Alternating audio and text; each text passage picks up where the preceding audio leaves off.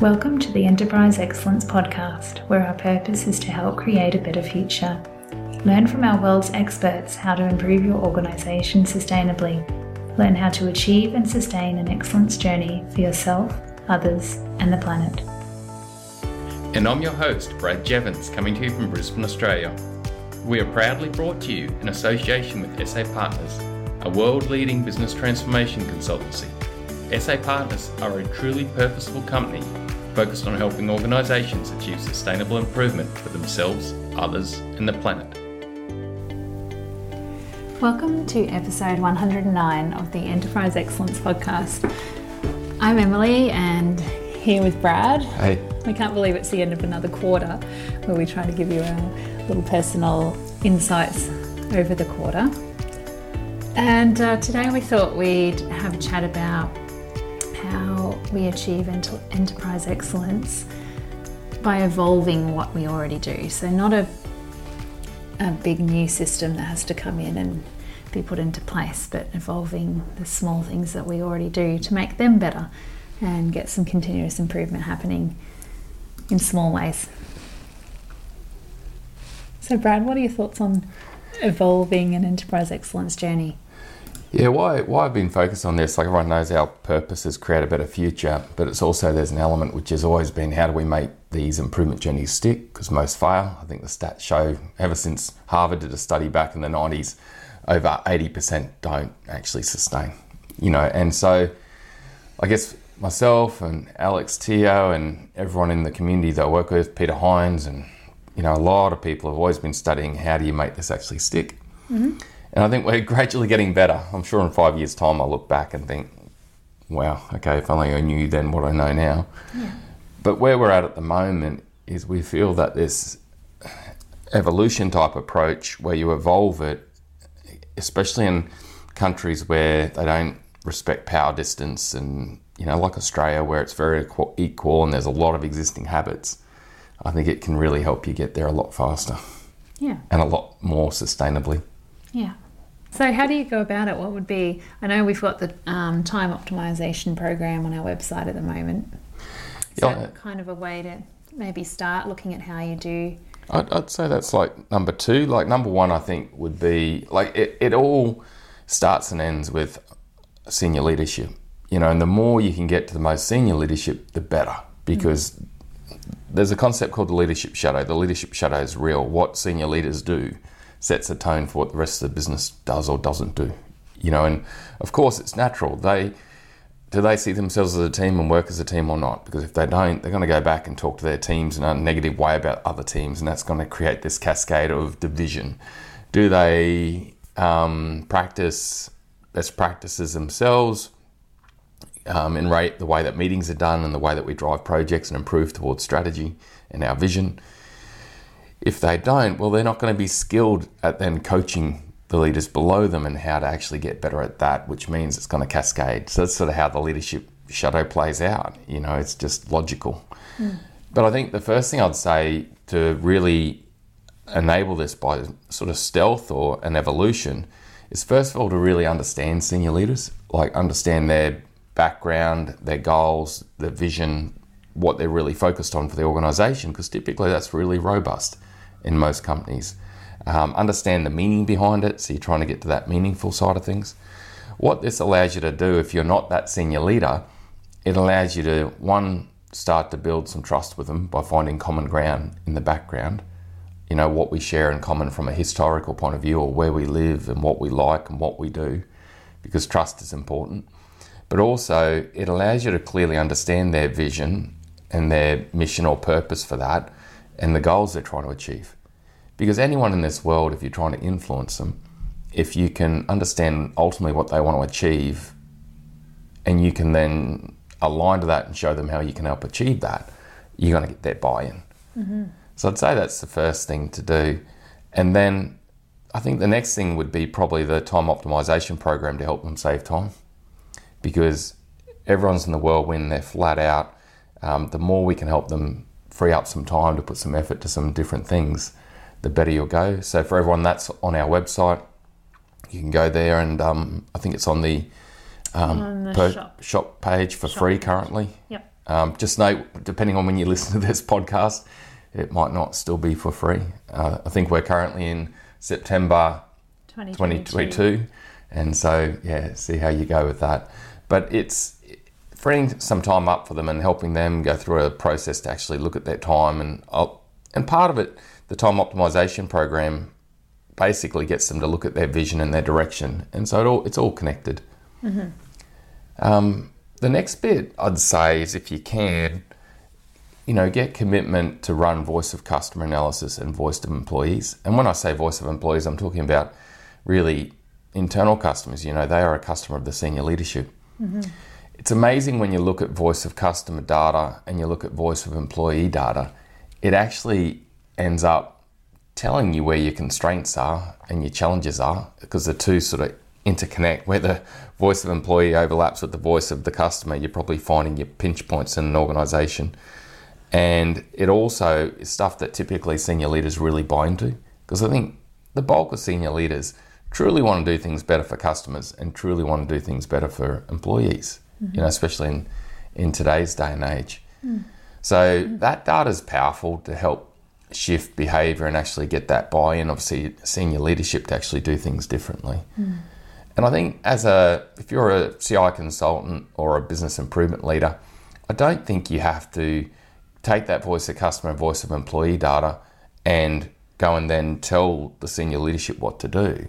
I think you can basically facilitate a conversation and naturally they will come up with something that's probably pretty close aligned to what you're thinking mm. that needs to happen.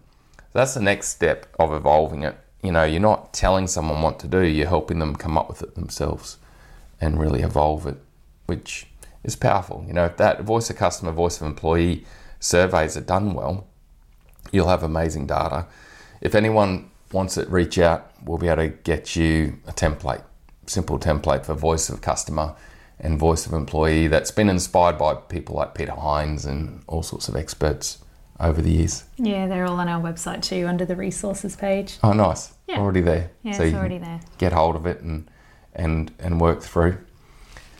The final, the next bit that can help, but this can get a bit then uh, jargony or a bit cliche in some regards for depending on your organisation is to conduct customer journey mapping or value stream mapping.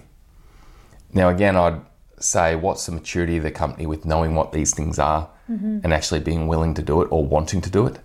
Um, it's not something that I'd recommend forcing on an organization because you're going to create kickback on it. But I do find that most companies go, wow, yeah, that'd be cool. Mm-hmm. I'd mm. love to map my customer journey and map the value stream.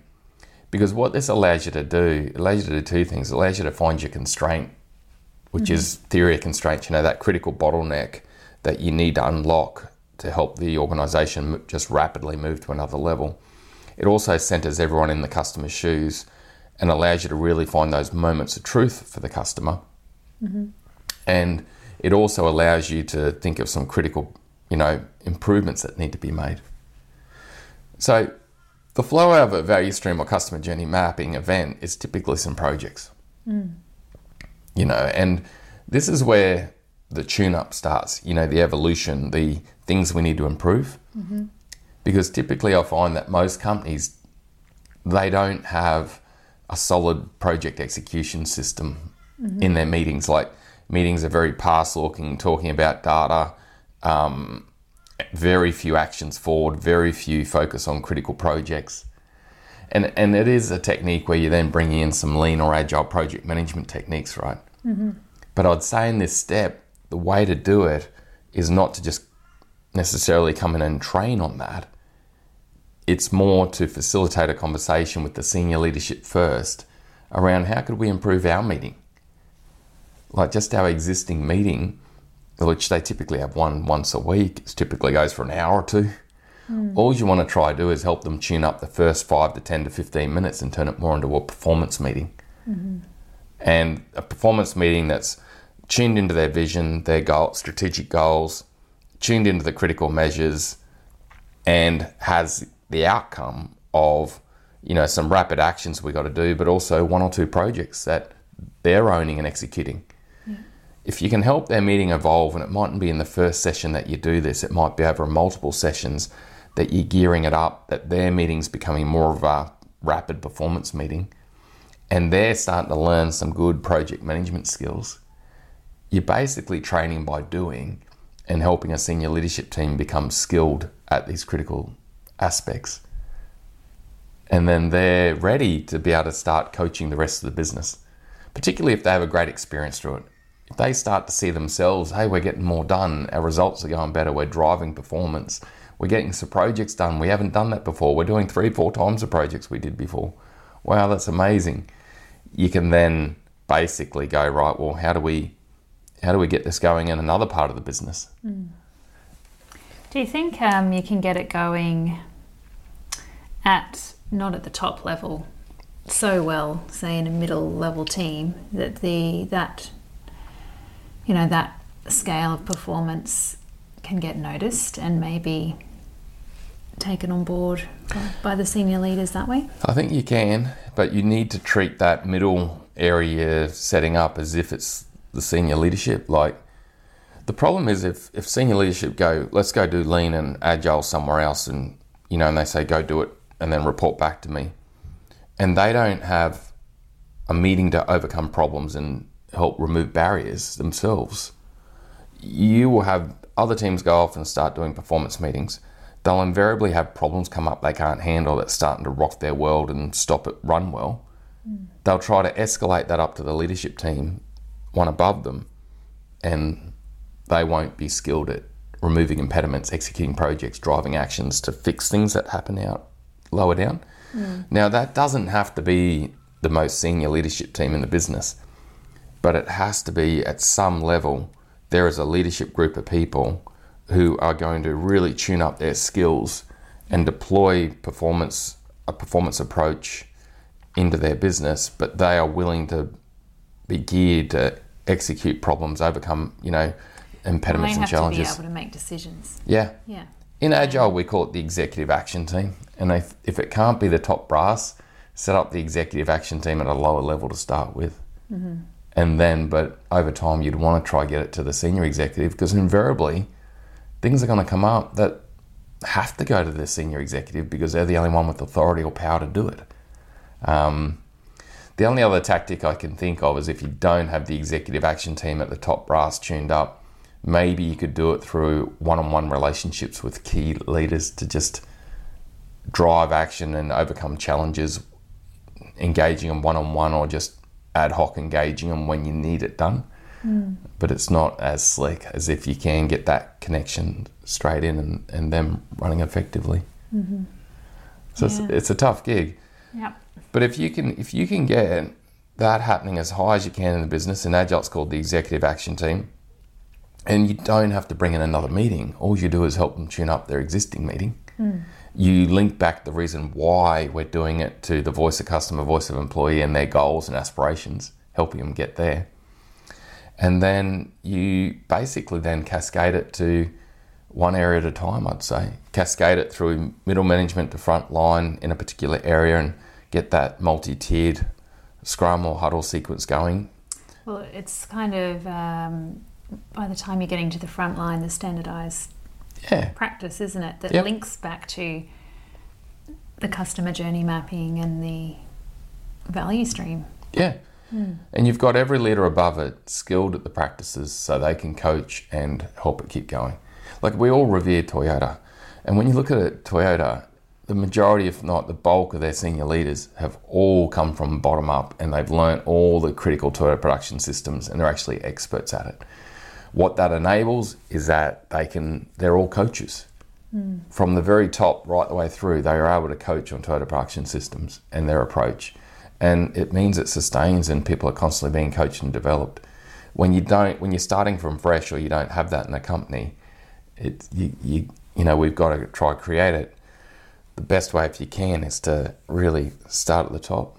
There's one other caveat. If the top want to see something first, okay, but they're willing to engage, it may be worth starting and more of a performance project execution approach in a cross-functional team on a specific project. Mm-hmm. Demonstrate the ability to, to execute a project and make improvement, and execute another project and make improvement, and have real sponsorship from as many senior leaders as you can on those.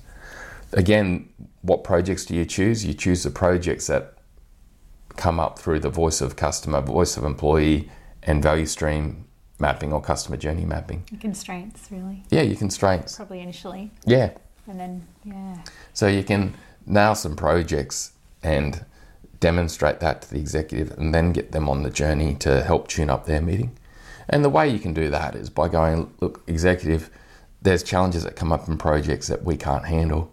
If we could really help tune up how you, we bring them to you and you execute and overcome them too, potentially how about using some of these techniques we're using over here in the projects?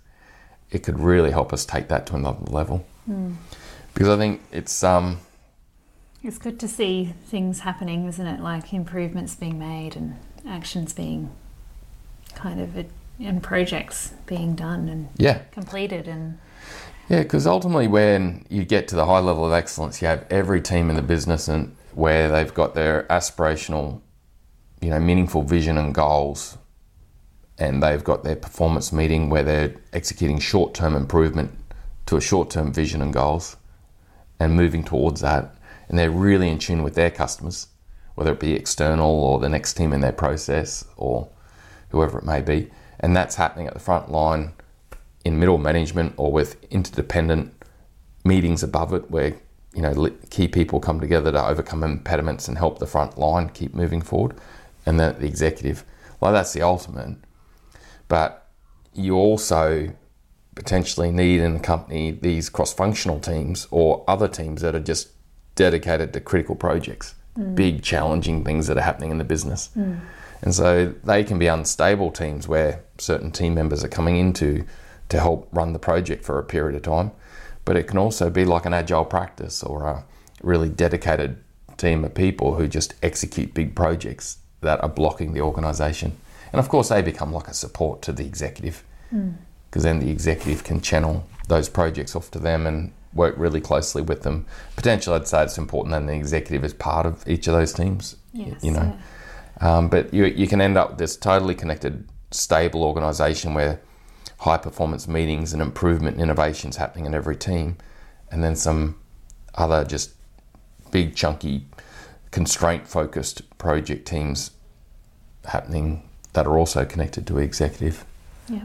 But you gradually get to that, you, you know. Yeah, I can see how it'd be easier to perhaps set up that sideline um, cross-functional team to make improvements happening and happen. And Yeah, well, it certainly makes the executive happy because Yeah. they start having some of their big problems removed. yeah, And so there's, you know, there's a benefit in that. could be the easier way to go for a lot of us, instead of trying to get the um, top level to initiate that sort of practice.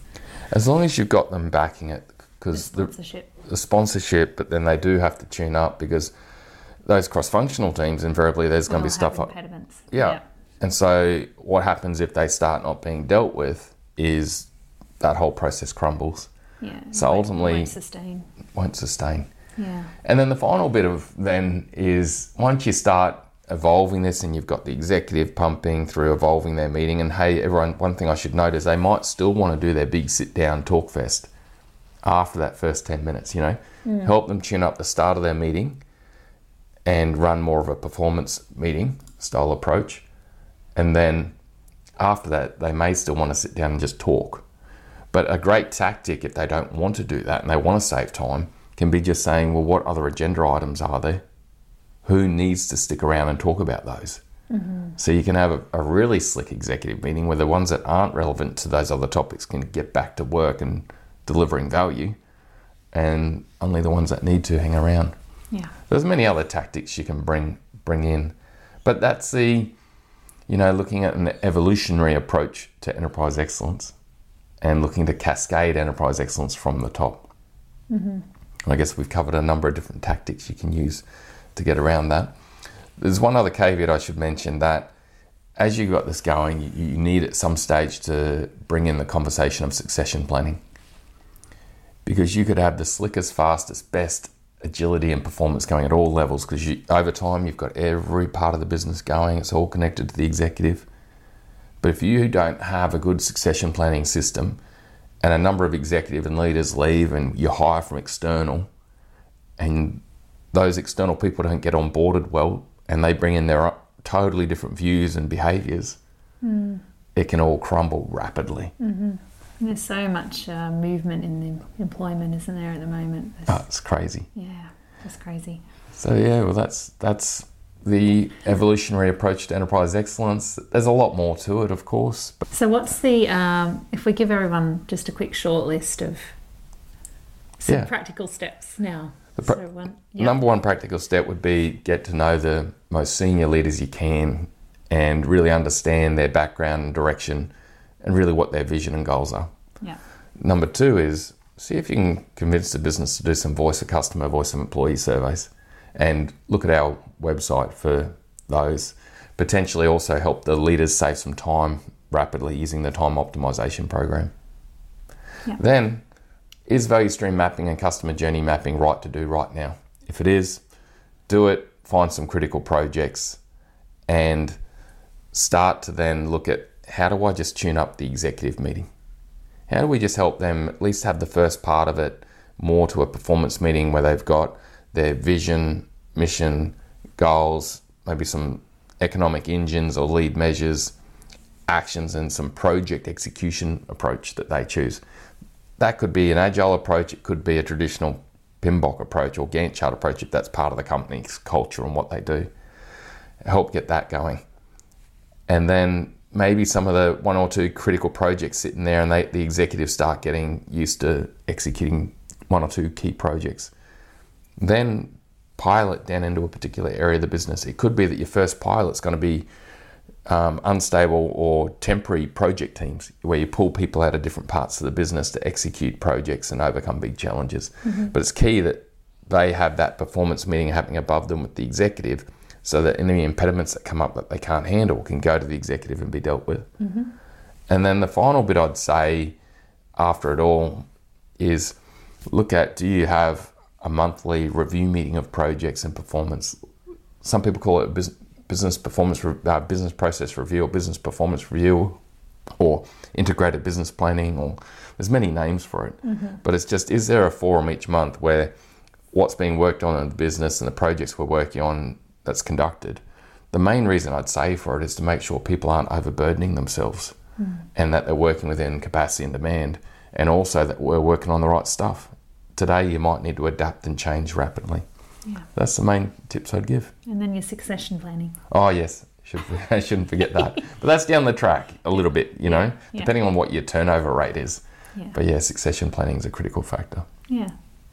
Okay. So on the website, we've got the time op- optimization program under the shop page, and we've got lots of business resources, including the Oh, the voice of customer survey, voice of employee survey, empathy map. There's a lot of resources. Uh-huh. Yeah, so you'll find that all under the resources page. Yeah. Well, thanks, Emily. Thanks, Brad. Cheers. We'll talk to you in another quarter. Bye. See ya.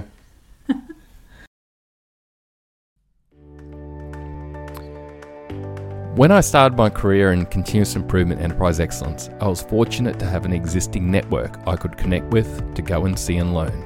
Being part of a community is essential to sustaining an enterprise excellence journey. Peter Hines, who has also been on our show, has the Enterprise Excellence Network in Europe. Jeff Sutherland and Scrum Inc., who's been on the show, have a community in the US for people practicing Agile at scale. We also offer the Enterprise Excellence community, linked to this podcast, that allows you to connect monthly with our world's experts and peers to support each other and help achieve excellence together and sustain these journeys. If you're interested in learning more about any of the networks globally, feel free to link with me directly through LinkedIn or through our website, enterpriseexcellencepodcast.com backslash contact.